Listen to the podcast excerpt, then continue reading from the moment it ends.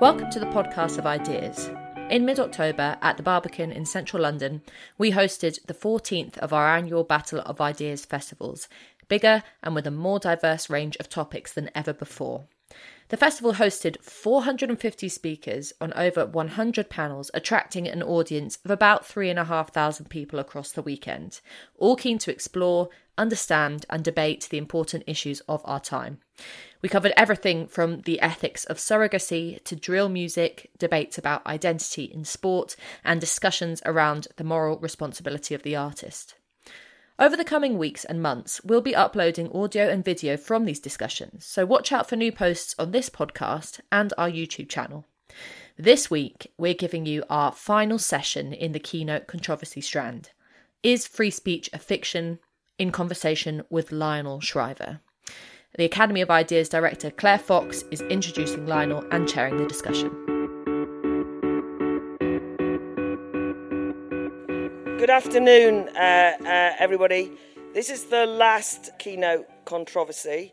Um, for those who I haven't met, I'm Claire Fox and I'm the director of the Academy of Ideas. And it gives me great privilege to do this in conversation with Lionel Shriver. Now, Lionel, I have to say, without being ridiculous, I'm so nervous it's ridiculous. Um, and it is like. Don't you believe her? I know, it's no, but it's really true.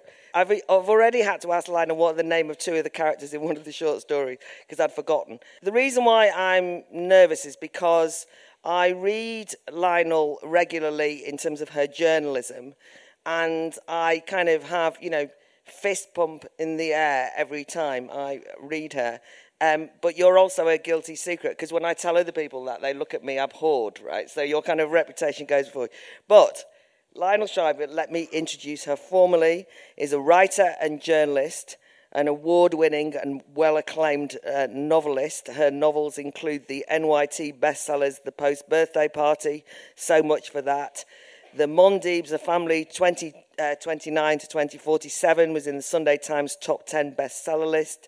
She obviously wrote that book for which she's uh, very well known. We need to talk about Kevin, 2005 Orange Prize winner, but has written lots before and subsequently that I think makes her one of our finest uh, novelists today.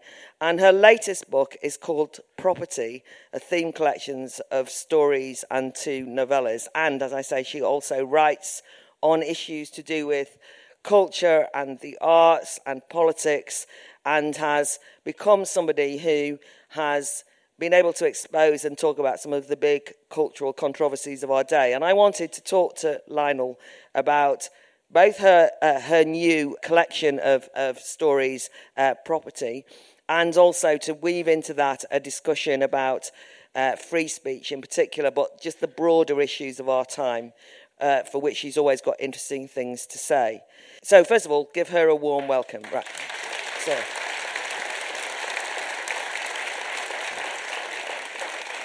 I'm also at the end of the festival moment, so I'm not quite entirely on top of my game, as they say. Right. I absolutely, uh, and I didn't know if I would, um, so just to be honest, I thought, you know, a collection of stories on property. I thought, oh. Um, and I thought, I wasn't sure what I was going to think, and I was thinking, well, that's a bit anxiety inducing. I'm about to do an in conversation with her, and I don't know what it'd be like. Anyway, luckily, I love it. So that's a happy story. But one of the things I wanted to start off with you. It's okay. I, I, I think we should just all admit that everyone hates short stories. and I don't want to talk about form because I think in one interview you pointed out that there's nothing more boring than saying, "Can we discuss short stories versus novels?" But um, what I thought was fascinating about this, and it made me really think about it, was what we own, the property we own, becomes part of our identity and who we are, and how much where we live matters. It's, uh, I think, a kind of projection of ourself. And in some ways, the issues and the themes in this collection made me think about identity politics, about territory, about marking your space, about who's allowed in, how you see yourself. So, just to initially get going, do you want to kind of just reflect on some of the themes as you were writing the uh, the stories? But you're doing such a good job. just keep talking. Um, yeah, I'm very interested in issues of territory. That means I'm necessarily interested in uh, matters like immigration, um, but I also enjoy uh, territory on uh, an incredibly petty level. So um, I really get my back up when the neighbor's cats uh, poop in my back garden. This is a territorial issue. Um, a right to roam my ass. And I, because we tend to project ourselves onto what we own, both both objects and um, and acreage. Uh, it it we feel that when people um, don't respect the boundaries of our possessions, that they're not respecting us. And I I think you um, you'll find that uh, people who've been robbed, who've been burgled, will often tell you that uh, they feel violated. And that's the kind of language that we would use you know, th- that your, your body has been injured. And I, th- I think that's part of the experience of having yourself robbed, having yourself tra- trampled, and the, the, the boundaries that you draw around yourself uh, penetrated. And that's why it's so emotional.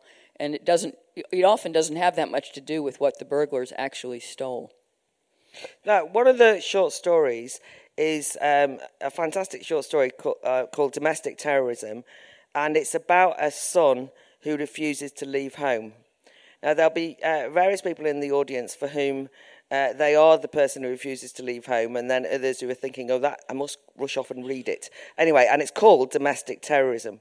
But actually, um, it's a fantastically uh, when the I, I, don't want to ruin the story, but one one of the things is this son who refuses to leave home ends up camping outside and creating a new movement. And it's a bit like a kind of uh, youth movement, and there's kind of people come along and support him and all the rest of it.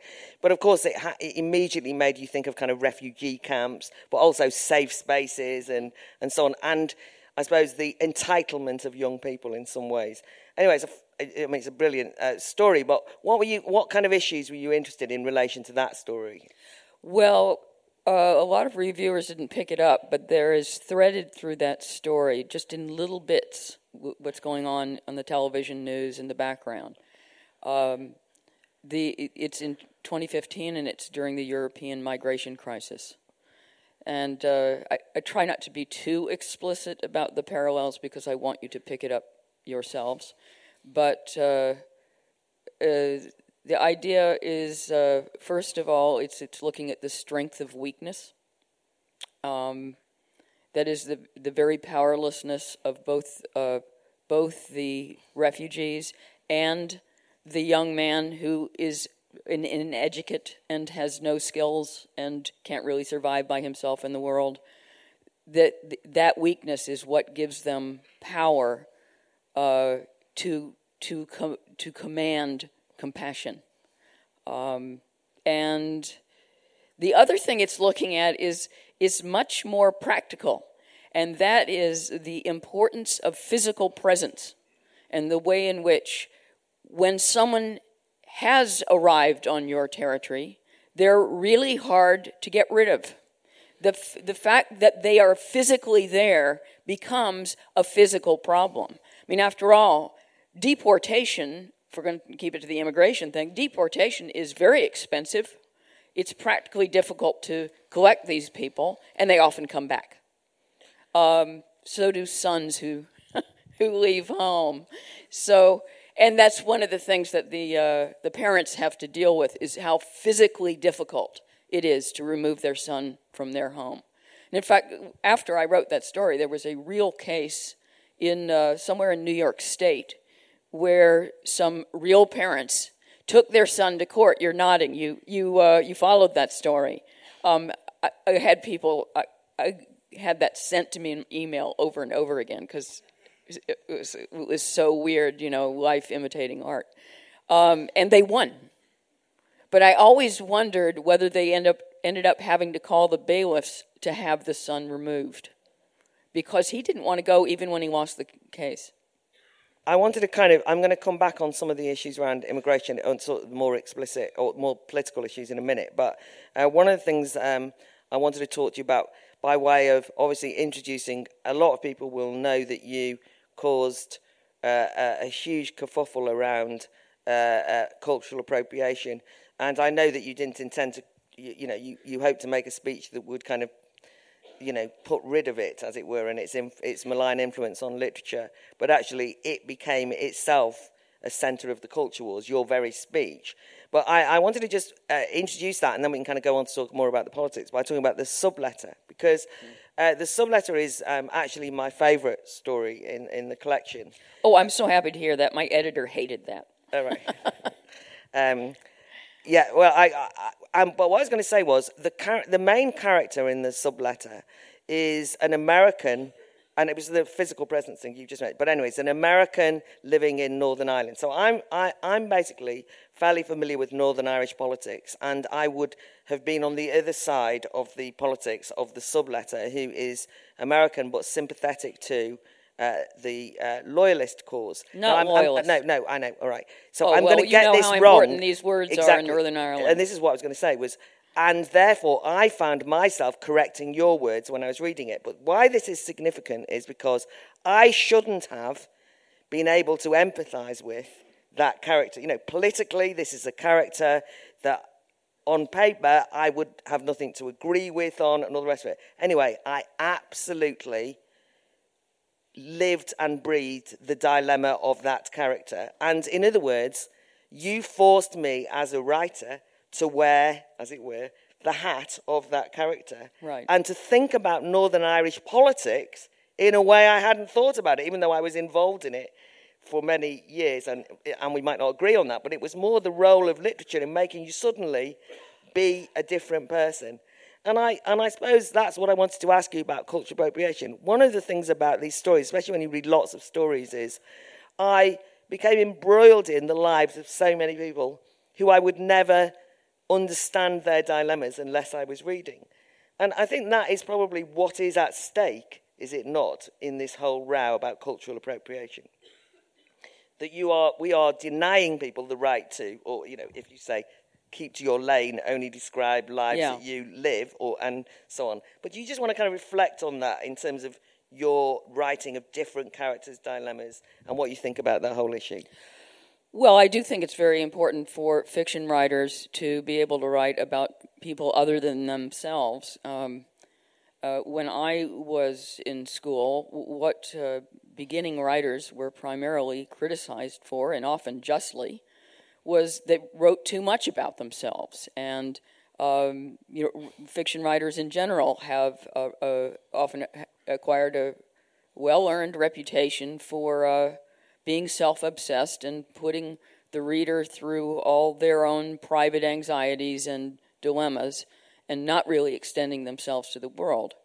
Um, and I, while I, I, sometimes use my life as inspiration, that's generally not been um, a problem with my work. Uh, and I don't, I, I hate the idea uh, that we should tell writers coming up that they may only write about their own race, their own ethnicity, their own nationality, their own gender, um, their own sexual preference. Uh, it's, uh, it's not in the interest of the writer uh, as an artist, and it's not in the interest of the readership. And furthermore, there's this this constant um, contradiction whereby you know fiction writers get criticized or uh, for not uh, f- for for cultural appropriation, and then then if you d- do as you're told and only write about uh, yourself and say your your fellow white people, um, you're not re- representing the diverse world and uh, and you know you're some kind of throwback who sets everything in the 1950s and I, you can't win.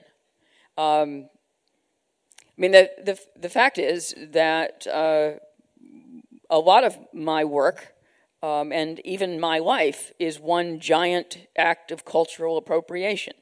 I have lived in the uk for the better part of 30 years and i have stolen your nation. And um, about half of the um, about half of the stories in this collection are set in Britain. So I have a vested interest in, um, in the right to filch what doesn't belong to me.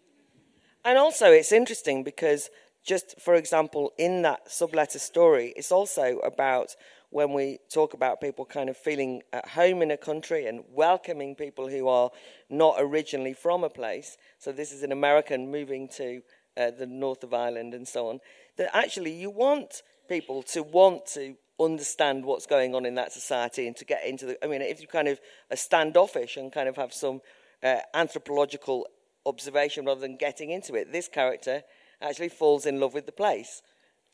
Yes, I mean, the setup in the subletter is that uh, the main character has been living in Belfast for many years. And, you know, um, the Northern Irish are very protective, they're very possessive of not just the place, but their problems. And um, this was intensely the case while the Troubles were ongoing. And uh, with outsiders, it was pretty universal on both sides of the sectarian divide that uh, they did not believe that some uh, uppity American coming in um, had any understanding of their terrible difficulties. So, um, much like the the, uh, the character in the story, I myself apprenticed myself to uh, Northern Ireland's terrible difficulties and became fairly fluent. Um, and uh, one of the things that I noticed when I was living in Belfast is when other Americans would come in, and there were a lot of Americans that came through that town, um, I resented them. They were on my territory, and I wanted them to go away. And I wasn't very nice to them. And they weren't very nice to me. And I kind of caught myself on, which is a good Northern Irish expression, and realized how farcical it was. So this uh, this novella that ends the conclusion, ends ends the collection, is about two American women, one more recently arrived, who end up sharing a flat um, over the uh, initial woman's dead body, um, and they're competing with each other not just about the territory of the actual flat, but also over Northern Ireland and over who really understands the place. And the, the irony should not be lost on the reader that these are people fighting, both fighting over a place that conspicuously doesn't belong to them. The, um, I want to now s- slightly move into the kind of the, the, the, the politics of some of these things, but particularly in terms of uh, writers. So, one of the things that I've become um, uh, slightly obsessed about over over the last year or so is sensitivity readers.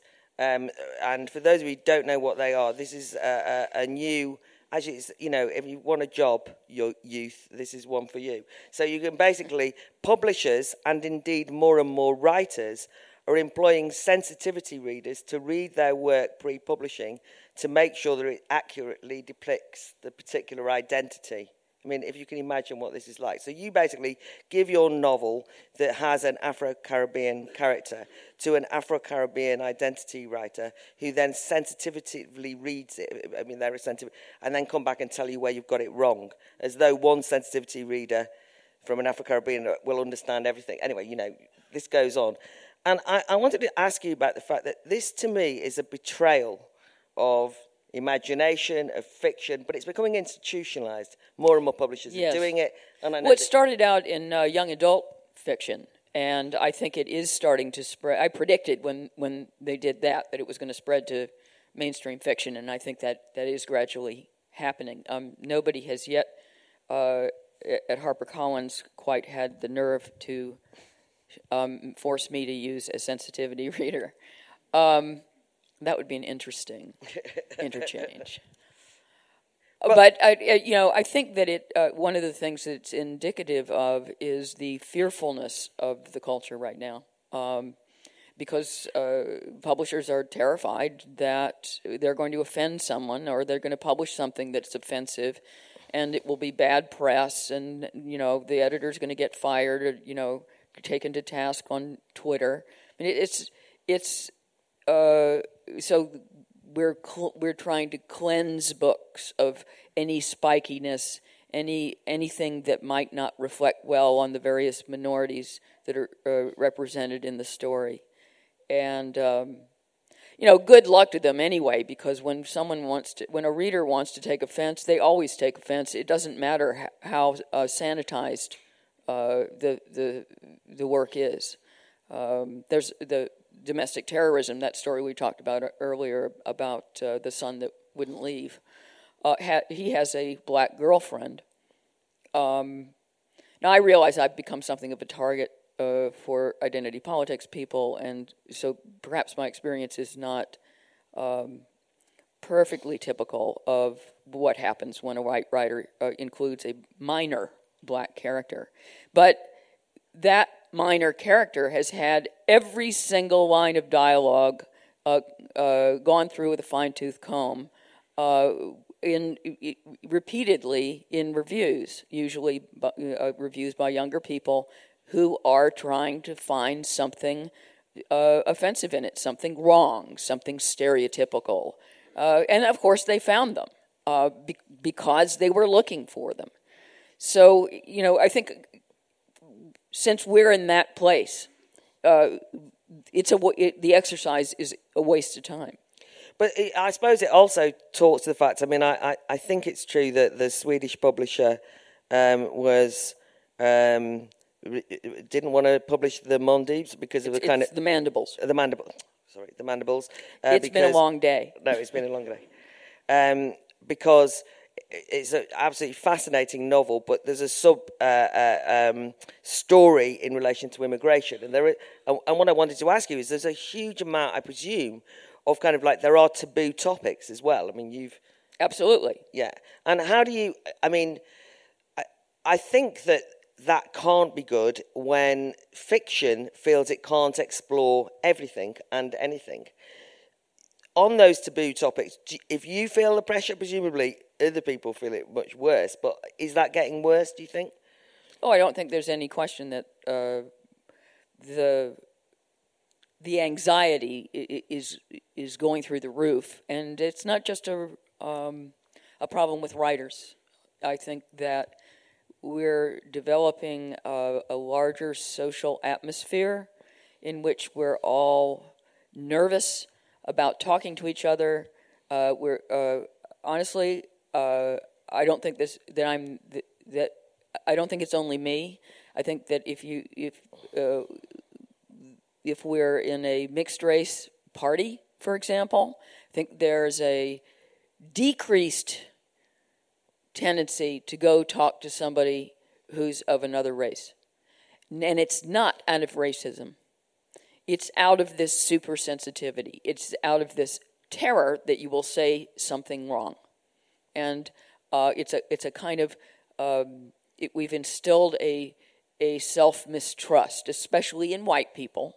This this worry that there's going to be some new rule and they'll not have heard of it and they'll they'll use the wrong word for something and and and embarrass themselves and and and uh, create some kind of scene and and I think there is increasingly a, a kind of self segregation socially, uh, often perhaps on an unconscious level, uh, where it's just, you know, I've had a couple drinks, I'm going to play it safe, I'm going to talk to uh, Carol over there, we know each other, and I'm not going to get myself into trouble.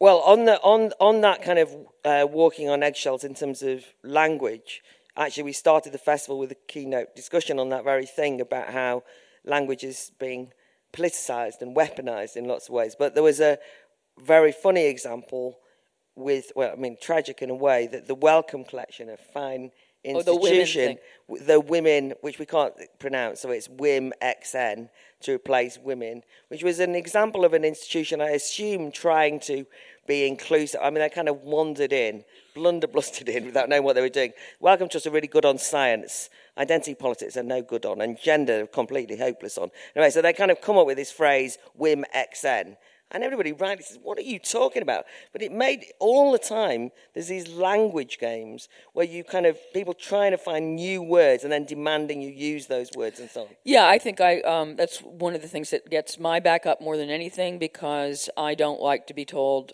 uh, what words to use. Uh, that's my that, my occupation depends on my being able to use whatever words I want, and I I hate the imposition of. Um, a, a, very set vocabulary, and then everyone starts using the same words over. I mean, I'm so sick of the word privileged, I couldn't tell you. And um, and uh, a lot of these words are used in a devious Orwellian way. That um, that word normalize. We mustn't normalize this. Well, it's that's just a smokescreen for censorship, right? Or for bossing people around. So it may be it may be technically illegal. It may be technically legal for you to do something or say something, but we shouldn't allow you to do it anyway because then we'll normalize it. Um, and you know, a lot of the language is ugly. This whole thing of making uh, messing with pronouns, uh, which I think is just not going to stick. I think it, uh, I don't remember what they're called, but linguistically, there are certain words that are so primitive to the language that you'll you'll never be successful in changing them, and pronouns are one of them. Um, and I I just uh, I hate people, all people sounding alike and using the same language. And you know, it's also it's a it's a code, it's right? A code, yeah. It's a code. So you're sending out a signal. It's as dirty as You know, if I were to sit here and tell you that I'm I'm really anxious to uh, about um, my status as, as a privileged white woman, then you know lots of other things about me. I've, you know, it's like we're wearing the T-shirt. Um, I belong to a particular political set, uh, and that's what that's what those words are for more than anything. And then the other thing, therefore, are to, are to exercise power, and therefore to say, right, you can't. Uh, you, you, know, you can't say minorities anymore. You have to say people of color.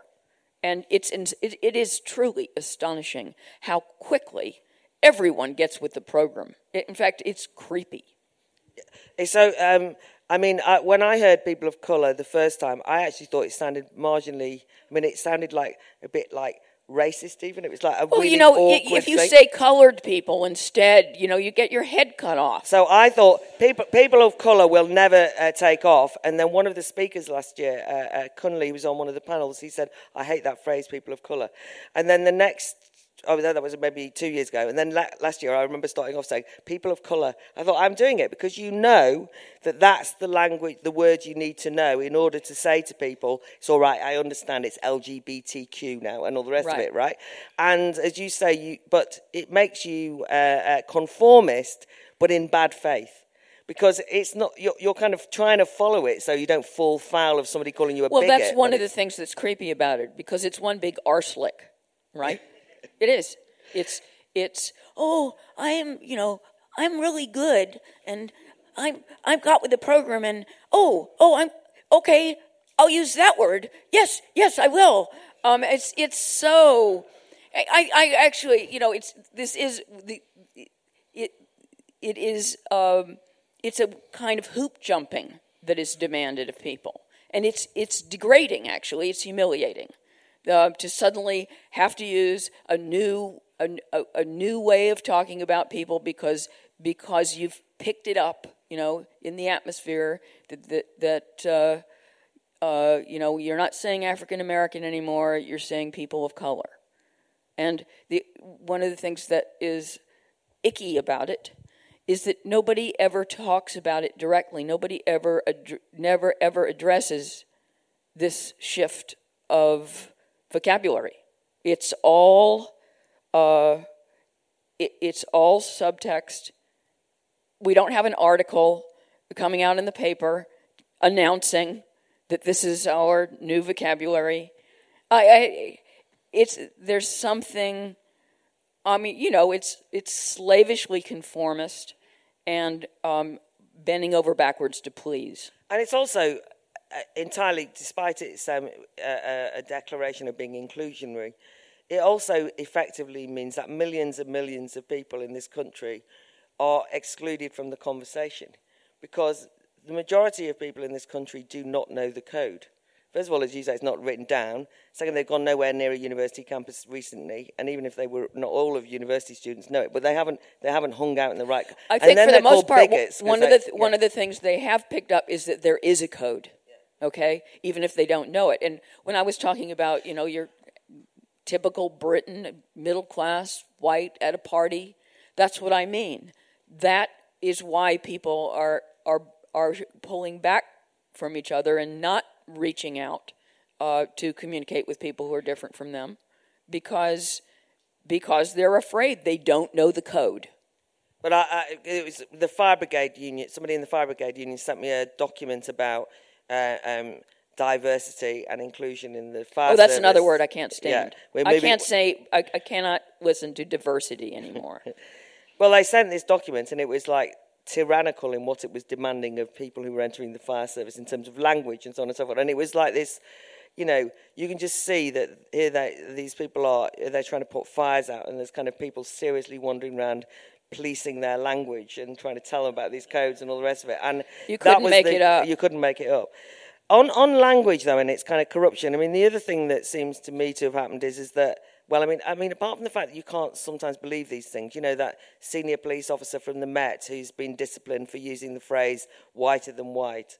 Um, uh, uh, uh, I mean, I really, but that, that was, he, you know, when he's trying to say we as the police should behave impeccably, we should be whiter than white, has been reported for uh, using racist language there are and and and but there's also kind of like the way metaphors have gone mad. I mean, you know, Chuka Umunna uh, calling on Corbyn supporters to uh, you know call off the dogs, and then people start saying you're saying we're like dogs. And uh, the uh, uh, Boris Johnson and the kind of, you know, what everyone thinks about the burqa and comparing it to the letterbox. And then people saying he's saying that uh, Muslim women are letterboxes. And it's like, no, he's not really. Um, and, um, but, but actually, seriously, though, in terms of being a writer, one wants to enrich the language and have a sense of metaphor and simile and all of these things. I mean, talk about being over literal. I mean, this is terribly destructive. I would have thought this kind of culture. Yeah, and it's it's boring.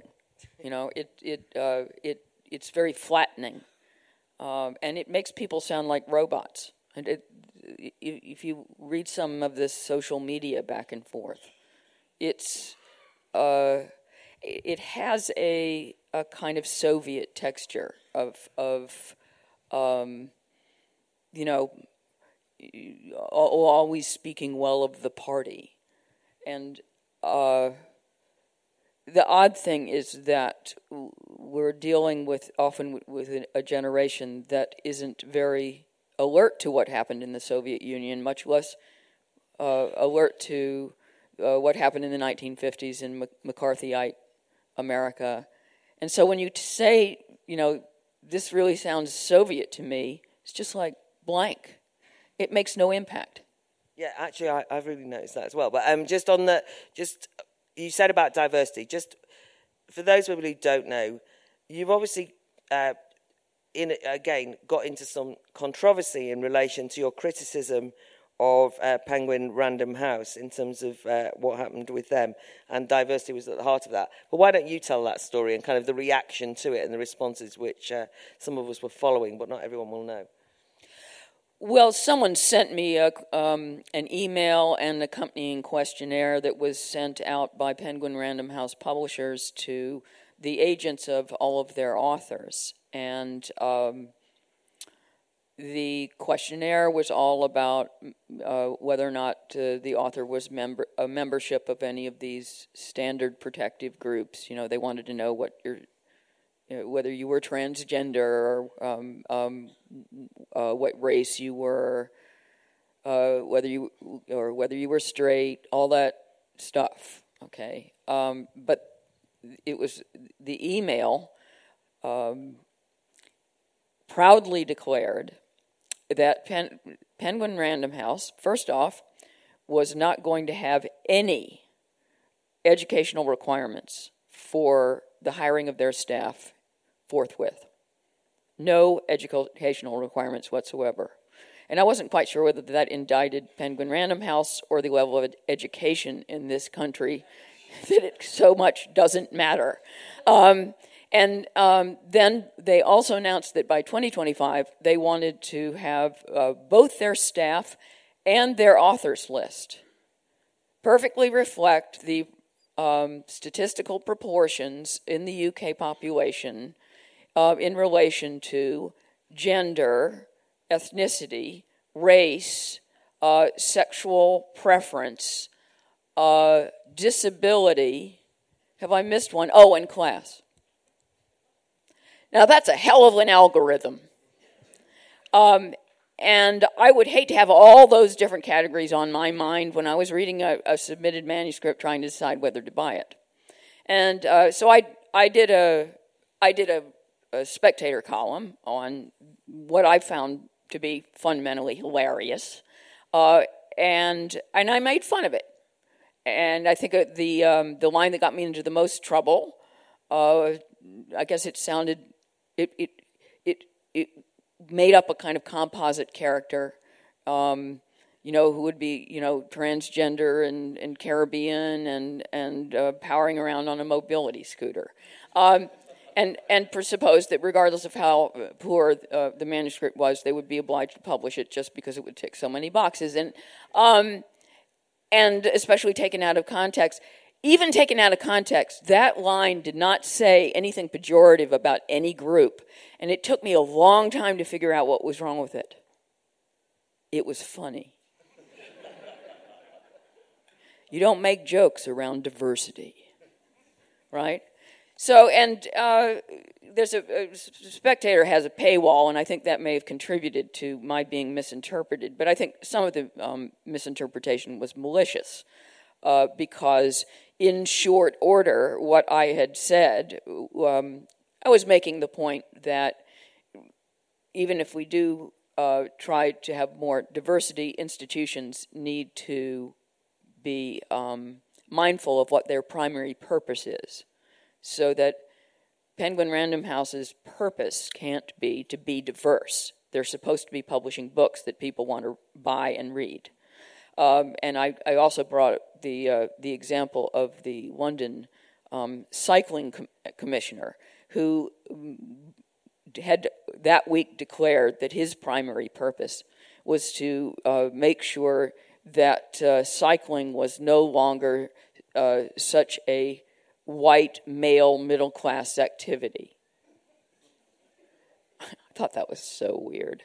Um, but this message quickly spun into Lionel Shriver as a white supremacist, and isn't it interesting how quickly we get there?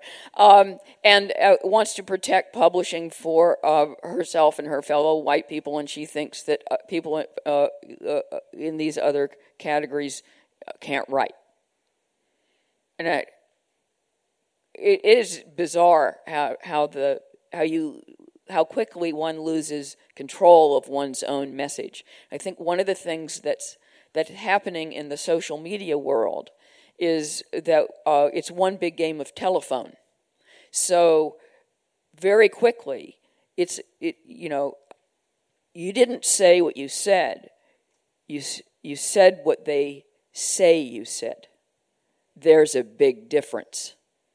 And what that means is that regardless of how well you articulate an argument, how um, clearly you qualify it, um, how precise you are w- with the language in an original piece of writing, uh, you don't control your own message. It gets reiterated badly and then reiterated badly again. And, and suddenly, yeah, you're a white supremacist. And uh, I think this is commonplace. I think that that uh, that the technology we're using uh, has a has a tendency um, to repeat and to distort. And what that means is that um, people are able to distort uh, a good argument into a stupid argument, and it's one big exercise in straw manning, because you know then everybody gets to feel all all uh, sanctimonious about the fact that you know, white supremacism is bad. Oh, great, thanks. I mean, I, I think that, you know, but I think that loss of control of your own message is the most scary thing that I think happens at the moment. It's especially disturbing for a writer. I mean, that's the whole. I mean, I, I when I write a, a, a column, um, I hope it has a, a flow and a, and a lightness, but I didn't just dash it off. Uh, and, and, at a certain point, I, I, start wondering, well, why do I bother? You know, why don't I just dash it off? Because people read what they want to. Yeah, and, and, and it also means that you, uh, you know, one of the things, you have to trace things back because I kind of picked up on that story about you as it emerged on Twitter by the time you'd become a white supremacist. So, you, but I, but I, I had to then go back to find out what happened because I know that you weren't, or I suspected you weren't, but I wanted to know what you'd said. That so you go back, right? It took a bit of time, you know, because you're tracking back, right? And um, so then you track back and you're trying to think, have I missed a link? Because at no point, is, you know, and all that sort of thing. But of course, most people won't track back. They're retweeting the white supremacist point. Do you know what I mean? I mean, you're, you're, you're, you've, you've moved on. And what I think is uh, revolting about it is that when you then talk to people, they are, they are repeating having discussion with people about it. I used it as an example in a speech recently on free speech to some young people. I was trying to explain how losing control of the message did this, and and then people were saying, well, yeah, but you know. You know, and there's this sort of like, yes, but you know, you're just being an apologist for her, and then and then we got very quickly into um, unconscious bias. So my unconscious bias towards white supremacism meant that I was reading your article in a particular way and I'd misunderstood what they saw in it, which was white supremacy. And that, you know what I mean? Anyway, I kind of got, I, I kind of was having this conversation. I just thought I'm going mad. I don't know what to do. and I basically ended up emailing your article to one of the organizers because I suddenly thought, you have, nobody's read the article. Nobody has read this article Therefore, it's ridiculous. Yeah. So that's why I almost why I wanted you to tell that story because I thought I don't want to start telling that story because it's been through so many versions of everyone else's. But it's really a, a daunting prospect to have political discourse with this going on. In all seriousness, we're not going to be able to ever say anything if people are going to steal our stories from us and throw it back at us. But it is horrible being called a bigot in the end, isn't it? You know, it doesn't affect me anymore. Oh, right, there you go. Uh, this is one it of the. affects me. Um, this, I actually, I did another column on this subject. Um, the first time I uh, realized that uh, there were some people who were accusing me of being a racist, I, I was really angry. Um, and I, I, actually made the mistake once of trying to demonstrate just how much I wasn't one. Never do that. Never, never, never.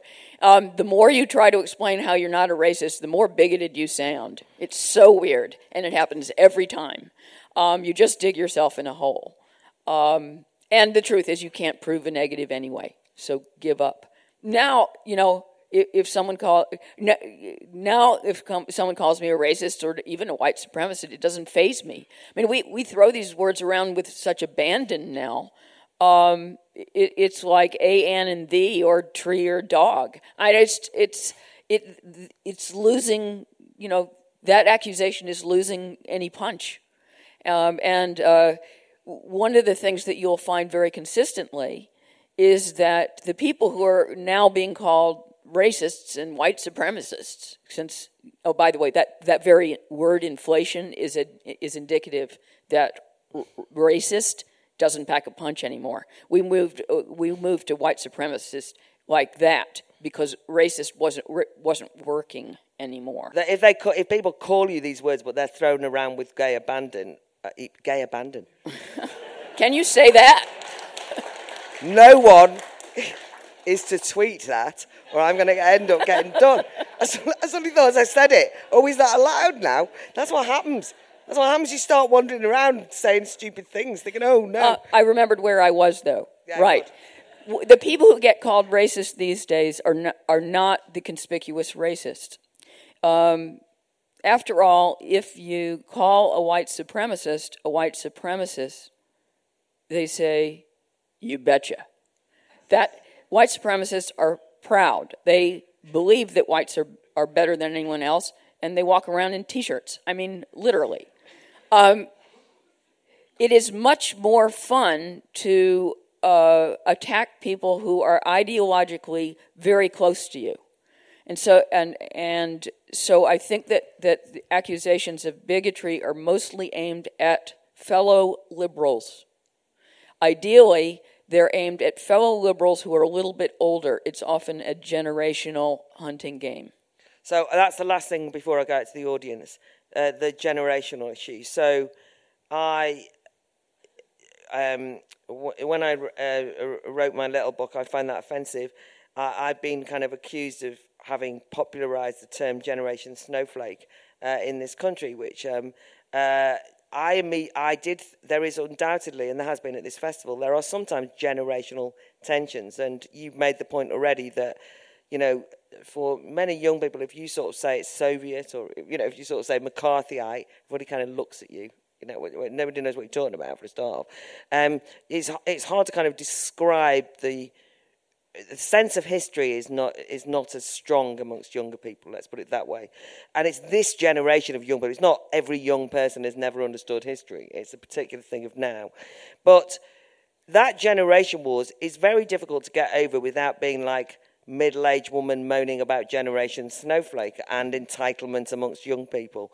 Luckily, many young people, and many young people who are here, are as irritated by their peers as, the, as anyone else. But there is a generational thing, isn't there? And it, it is it's palpable. The Me Too thing and feminism, and you know, a lot of young women seem to be terrorized and are very intolerant. A lot of older feminists or women's rights advocates not as kind of freaked out by some of the uh, the things on me too. You know what I mean? So reflect on any of that, and then I'll go out to the audience to see if they want to ask you anything.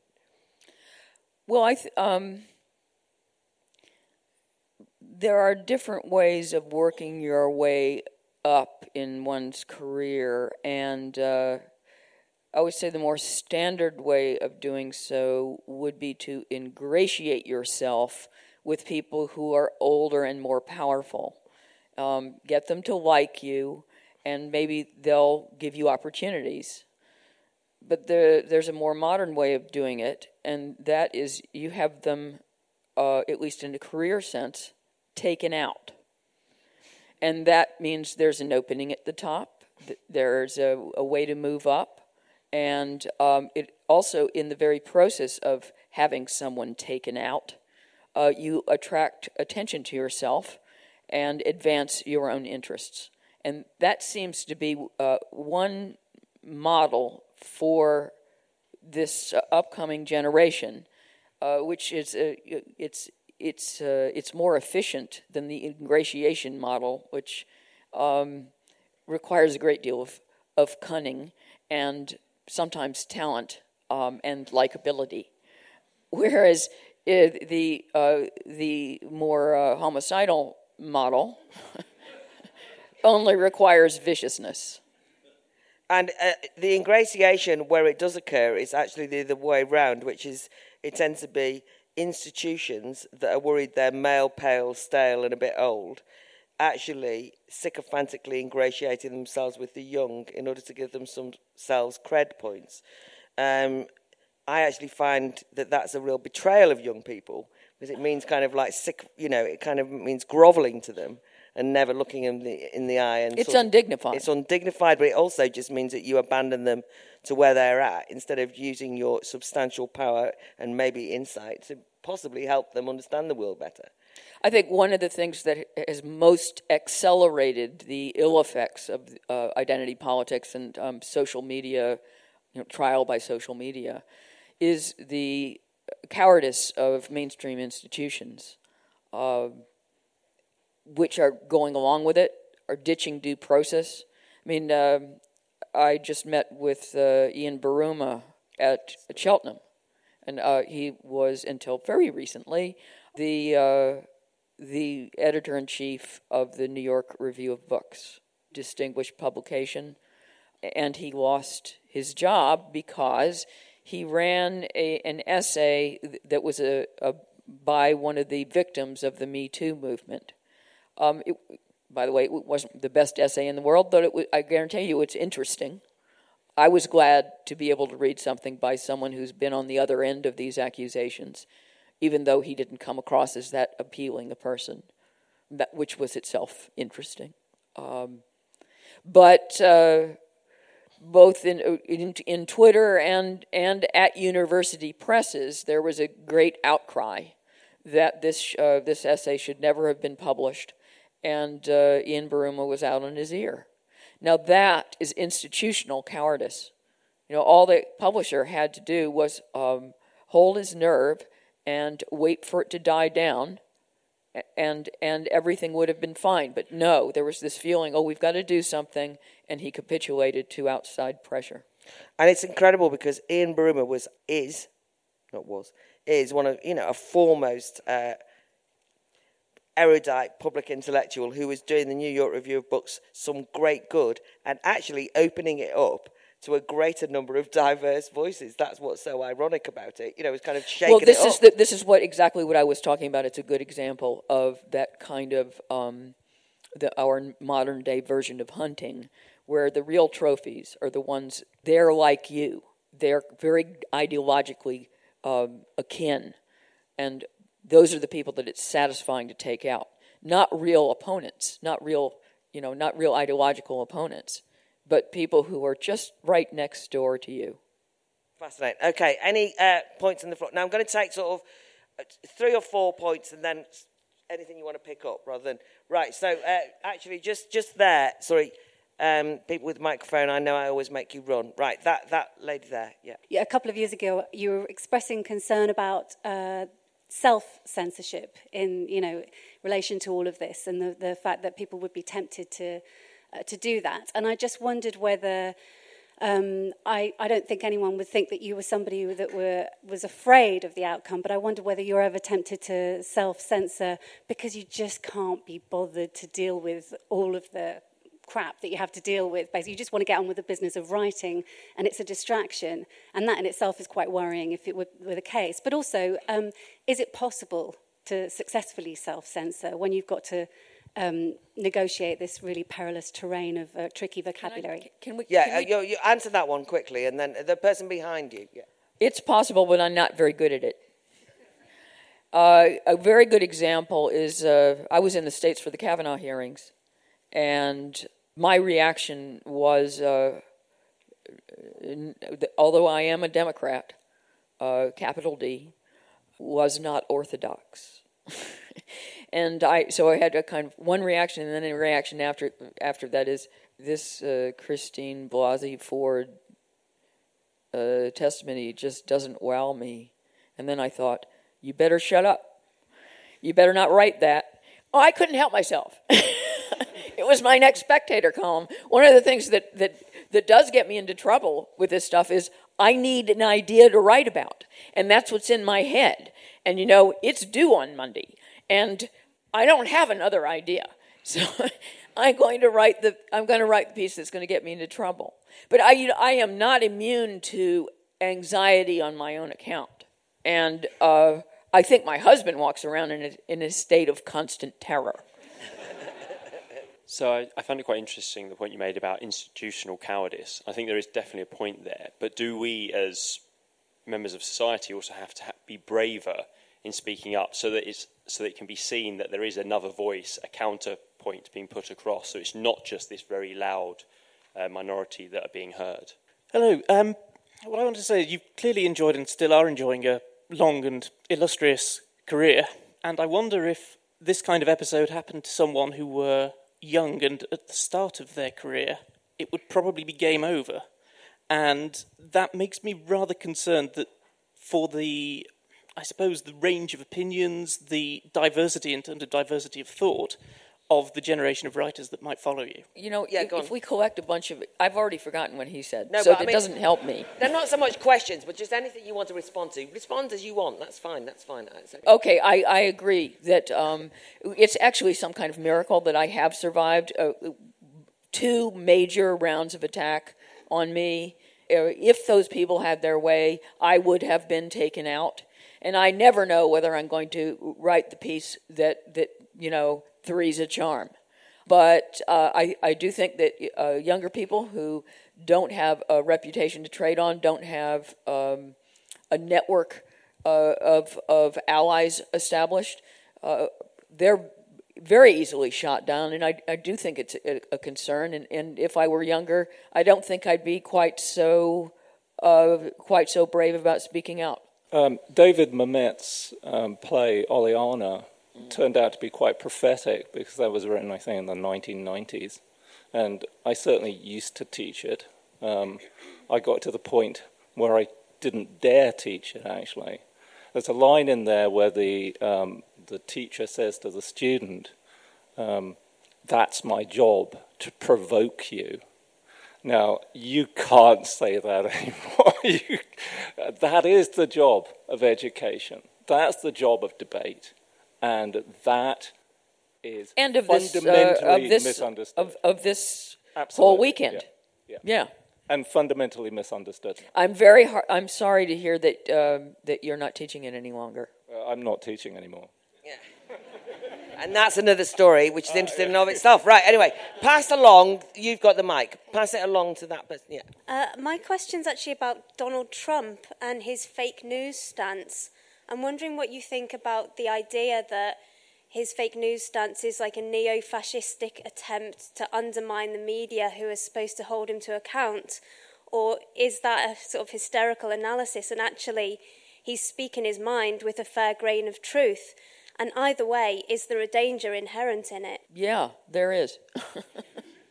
okay, yeah. Um, okay, I think you are really good at filching. Um, I love reading about all characters with all different kinds of perspectives.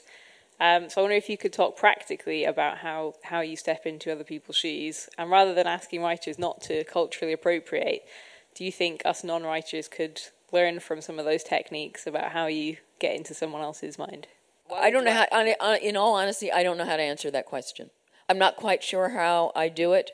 I'm never quite sure I do it successfully. I just know that it's important to try.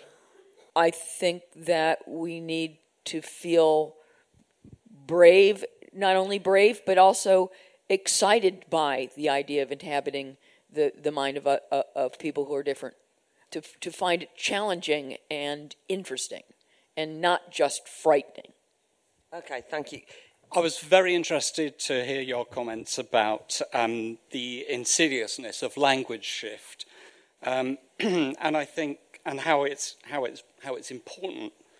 I think just to take it one stage further, there's a long-standing philosophical concept of if you don't have the word, you can't think the thought, and I think that is very very significant in terms of the language that we all use about ideas. The origins of this new authoritarian ideology are very mystifying to me. Earlier forms of authoritarian, whether they were religious conservatism or fascism or Marxism, they le- at least had the virtue of being very open uh, and, and, relatively clearly defined in terms of their justification for speech pro- prohibitionism.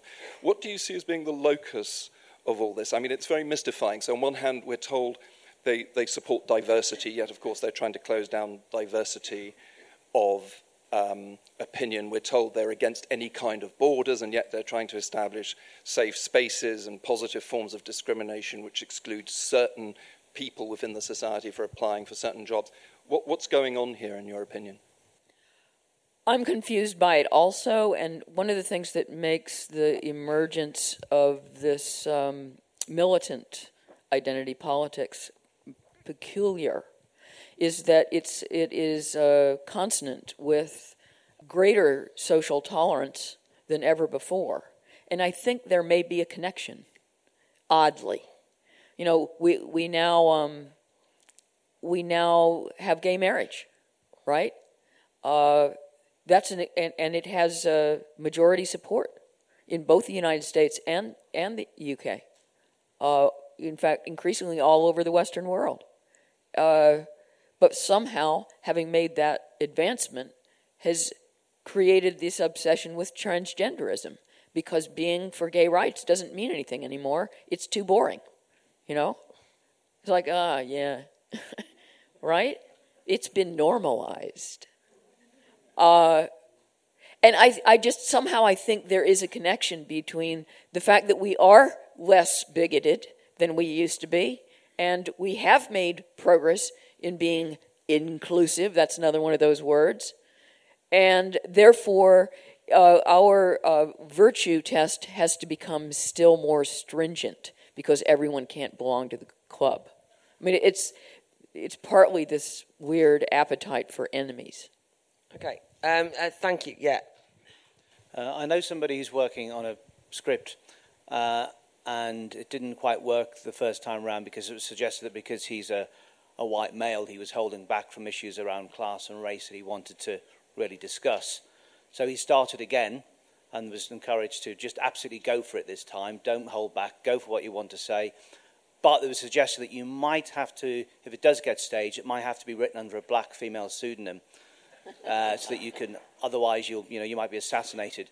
Um, this anyway. This it was put to this friend of mine. Um, I wonder what you thought about the ethics of that. Should he stand his ground and say, "No, I'm, I'm, I'm submitting it as as myself. It's going on as a, the play is written by by me as a, a white uh, male, uh, not straight," um, or should he concede and say, "Actually, yeah, I'm going to have to write under a pseudonym, a black female pseudonym at that. Well, I would love to see. Uh, I would love to see that as just a social experiment. You know, uh, you're. I think famously Doris Lessing sent a, around her one of her novels under a different name, and it was widely rejected. It would be interesting if your if your friend sent it around or sent it sent it a couple places under his own name and sent it a couple other places under a, a, a black female name and see if there's a difference in response. I, I, would just find that fascinating. I'm not actually giving him advice one way or the other. That's up to him. But um, if he were to go through that exercise, I, I would love to to hear the results. Okay, thanks. Yeah. The sort of conduct that you've been describing as response to some of your columns uh, is no doubt a, a, deliberate attempt to control and repress. It is a form of grassroots totalitarianism. And of course, all totalitarianism needs a method, a mechanism to enforce. And the enforcement mechanism requires the collusion of, as I think the gentleman up there said, a number of institutions and people. Um, it seems to me that it is those people who are, to a large extent, responsible for the wrongdoing. One wonders what motivation they have for that kind of conduct. But do you agree that it is very important to be as intolerant as possible to those who are tolerant of intolerance? Untangling one's way through that. On that actually very serious note, I mean, how in practical terms do you think we counter this homicidal tendency to take people out? Because I think you've actually named it as exactly what it is. It's about destroying people's careers, destroying a lifetime's work and reputation, and making it impossible for them to earn their living and effectively drumming them out of town. You know, it's the old scapegoating attitude, but it is really pathological, I think, and very, very dangerous. How do we, how do we counter this?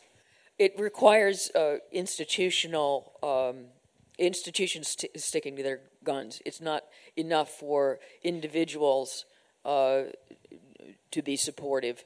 It, it, it's the uh, employers have to stick by their guns. And um, I mean, I, I, there's actually a larger essay that I'm going to be writing for uh, Harper's Magazine uh, about uh, w- w- what I call erasure. And that is what's happening to people now who um, sin in, in, the, terms of the current orthodoxy is that they are eliminated from the world, so that not only are you unemployable, but your previous work is erased. And I find that ex- exceptionally forbidding because it would be bad enough for, uh, uh, for me, for example, to uh, suddenly not be able to publish anymore uh, because I become persona non grata. I wrote that last column that did me in. But it would be even worse uh, because I, I have a, a, a long uh, history of publication behind me, to, to have my books removed from the shelves. And that's the kind of thing that's happening, is that, you know, Amazon won't, won't carry it anymore, ca- carry the, your, your work anymore. You know, the bookstores won't carry your work anymore. Uh, I, I, I just think that's horrifying. But I don't, you know, I don't know how else to push back except for you know Jeff Bezos to not allow that to happen. You know, don't have don't have Amazon censor people's works uh, according to whether or not um, they've been perfectly behaved in their lives in, in, in, in according to a very strict criterion. I, I, I don't know what else to say. Uh, I don't think that uh, I don't think that just regular people um, ha- having uh, having maintained their own sense of reasonableness and proportion is good enough. I need, for for example, I need Harper Collins to stick by me. Period.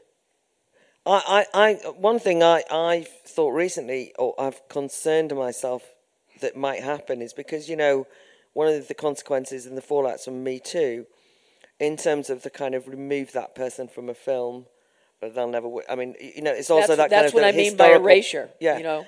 And I think, but I think we are going to start having a bit of that in terms of attitudes because I've heard people saying, well, you know, but if so and so is transphobic or racist, you know, it's atrocious that they've that they're kind of given credence by having these films shown. Right, because you suddenly realise it's no longer just oh you've been accused of sexual assault, but actually it's your attitude that not you, not I'm saying that you can see that how that could creep in, which is well why are those novelists being taught? Why is that play being taught when the attitude of the you know they've got racist attitude, you know that kind of thing. It's the part of the the, the post-colonialism discussion as well in universities about who is taught why, right. whether they're pro-slavery credentials at that time. The whole debate around Churchill that's happened recently. You know, mm-hmm. Churchill is now Hitler, and therefore anyone who says that they support Churchill is pro-Hitler. But in a serious, in all seriousness, as you say, you can just see a sort of thing where you think, oh, Churchill's off the curriculum suddenly. Never, you know, and so on. I mean, that is. Well, I, I, I have hewed to this old fashioned notion that there's a difference between the artist and the art. Yeah. Uh, that, uh, and, and actually, this is uh, important to me, not simpler as someone who makes art, but perhaps even more importantly, as someone who consumes art. And I don't want Woody Allen's movies taken away from me. Uh, and I was irate when uh, Louis C.K.'s uh, previous uh, comedy was uh, taken off streaming services. I love him. You know, okay, fine.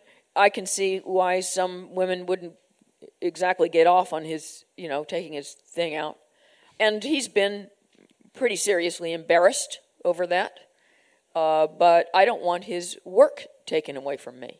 And and I think this notion that uh, in or- order for us uh, as arts consumers uh, to enjoy something, it has to have been created by someone who's perfect. I mean, pretty soon we're not going to be watching anything. it's going to be really boring. I, I noticed uh, Richard Bean, the, the playwright, recently said that he'd be able to, unable to write or stage uh, England People Very Nice, which was a big uh, play at the National a few years ago, which was a critique of um, of some of the kind of orthodoxies around multiculturalism. And I was doing the discussion on it for the National Theatre at the time. There was objections to it at the time, but he just says now he wouldn't be able to write it or stage it. And you think I'm hearing that all the time yeah, now. That was kind of the self censorship. You just think you know, people are actually thinking, I can't write on that topic. And then other people are saying, we can't have that play on because we've found out that you once tweeted when you were 17 something which we think is uh, uh, objectionable.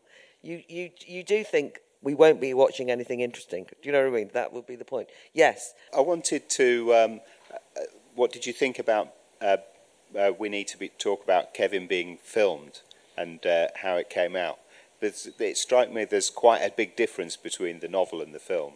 You know, just how crisply the um, uh, uh, the mother is written, uh, uh, uh, whereas the film. I mean, obviously they're different genres, and it's it's somebody else's work, but it worked on a very different level. Yeah, I thought it was a broadly uh, successful film. I didn't involve myself in the creation of it.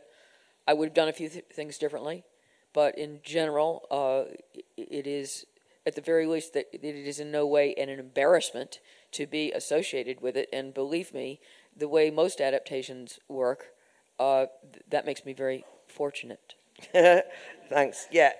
Um, I completely agree with all the points about uh, separating the art from the artist's personal life, and you know, keep on reading Dickens, even if he had some anti-Semitic um, things, or uh, actually that takes me to my point, which is that I do think there's maybe a bit of an exception around uh, the life which has anti-Semitism in it. Um, specifically, what I'm thinking of is the cult around Wagner that seems to be continuing very unabated. So I think, well, everything else is like, oh, Churchill's and Nazis. And um, actually, I, have noticed, you know, the Ring is obviously always sold out. There's a scrum for Bayreuth every year. It's very trendy among progressives to actually be seen at the Ring. Um, and I just wondered if you, think there's anything sort of slightly telling about the Wagnerian exception. I don't think it used to be an exception, but it is now. And to me, it sort of raises the bigger question of is sort of anti-Semitism a little bit outside of the you well, know, there, the usual it, rounds of identity. You know, if you if you will, there are only certain groups and certain issues that are privileged, and um, and I think your perception is correct that anti-Semitism is not a, a an especial concern of uh, the two generations behind me. Um, I think that uh, part of it, it, it, it's it's part of the prejudice uh, Jews are seen as wealthy, so they're privileged, and they look white, so they get lumped in with everyone else. Um, diversity only con- concern for diversity it's only concerned for very particular groups and not others and jews have got, got left out of it and that's why you know anti-semitism has been allowed to run rampant in the labor party because nobody cares and then it gets you know the it's uh, it's doubly reinforced that we don't care about the Jews because they're associated with prosecuting, persecuting the Palestinians, and that's a very fashionable cause to care about. Um, and uh, so I, I, think it's a kind of double whammy there. Uh, but it, ha- it has been very interesting that uh, nobody, the younger people in the identity politics, uh, when we, usually you give them another group to get all upset about, they just leap at it. Um, but on this one, it's like it doesn't interest me. I, I, also suspect that a lot of the younger people who are interested in uh, identity politics haven't kind of worked out the Wagner connection yet, which is a shame because actually I want them to have listened to Wagner, but then I'm frightened that if they listen to Wagner, they might work out that actually he's an anti-Semite and call for the stopping of the ring being shown. So it's a kind of mixed. Uh, they, they uh, know what about I'm it. kind it's of wish- trendy, I think. Yeah, it's, no, I know. Like super I, chic to go to. Wagner. Yeah. Okay, we've only got time for a couple more. So there's. Uh, oh, oh, I see. When you spoke about uh, being taken out. Um, and you, you, moved on to talking about erasure. And a, a, word that popped into my mind was that of shunning. And it seems to me that the, there is a, a, religious urge behind this. And the, the, the old sacrificial victim was there to cleanse society of its ills. And I, I just wonder what you think about the religious dimension of what we're seeing. Oh, I, I definitely think that we're talking about a faith. And only certain people are allowed in the church. And uh, after all, religions have always defined themselves not just by uh, positives like belief, but also about who, who is an unbeliever. And, and that's what a lot of this is about. Okay, thank you. Uh, yes, and then you, and then. Uh, uh um, yeah. Just to go back to the point of anti Semitism, um, it's very clear that a lot of young people kind of disregard this as a topic to talk about when we bring up anything to do with. Um, ethnic minorities or when we talk about people who face discrimination. Um, I'm a student, I'm 17, I'm Jewish, and uh, I'm white, and I support Israel. So um, a lot of that controversy comes up, and people seem to like look at me and be like, "Well, you're white first and Jewish later," and I kind of take that as a no, I'm Jewish and I'm white. So what? But yeah, I think in this day and age, people see your colour before they see anything else behind you. And I think it's completely wrong because a lot of my Jewish characteristics dictate my personality. But they're like, no, that's because you're white. Well, I mean, that's what I've said about um, identity politics in general, is that ironically, it's making us more racist, certainly more aware of race in a very negative way. Uh, and it, put, it puts race to the fore. It does become the first thing that you, you see in someone. And, um, and it's worse. That, that, that's always been an element but now I think it's getting a lot worse. And that's a perverse effect of this movement. Like it's negative to have your identity. But um, it's, it, it's interesting. I, I, I, one of my friends actually said to me last year that he's never felt so self conscious of his black skin. and he said that in relation to other of his uh, colleagues who are black because he said basically now I feel as though like I'm black, whereas actually I just thought I was an interesting guy, and uh, he'd been involved in anti-racist politics for years, so he's not stupid about anti, you know racism, but he just said that suddenly my blackness is what people are interested in, and that's amongst ourselves, and it's a horrible way to be because I'm self-conscious of it. Just a brief question. Um, do you think the means of media and artistic works these days change your attitude towards it? You know, Wagner's dead, his work's out of copyright, he's not benefiting from a royalty to that. Do you think that is one issue where you could have someone still benefiting from a royalty, so they're still being paid, even though does that change anything for you? The fact that someone might still be benefit, benefiting commercially or lifestyle wise, whereas some might not be because it's the piece of art's been sold, the work's out of copyright, or some of that no- notion.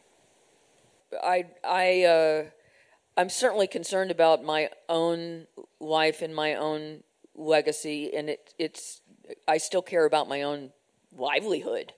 Uh, yeah, well, y- being dead offers a number of protections. Hi, so I was listening to Malcolm Gladwell's revisionist history, and one of his episodes in his podcasts basically states this kind of theory where um, so he used the example of Australia and how Australia voted in a woman, a female prime minister. Um, and then following that, loads of people within the Australian government were really sexist to her, but then disregarded their sexism because they said we can't be sexist because we have a female prime minister.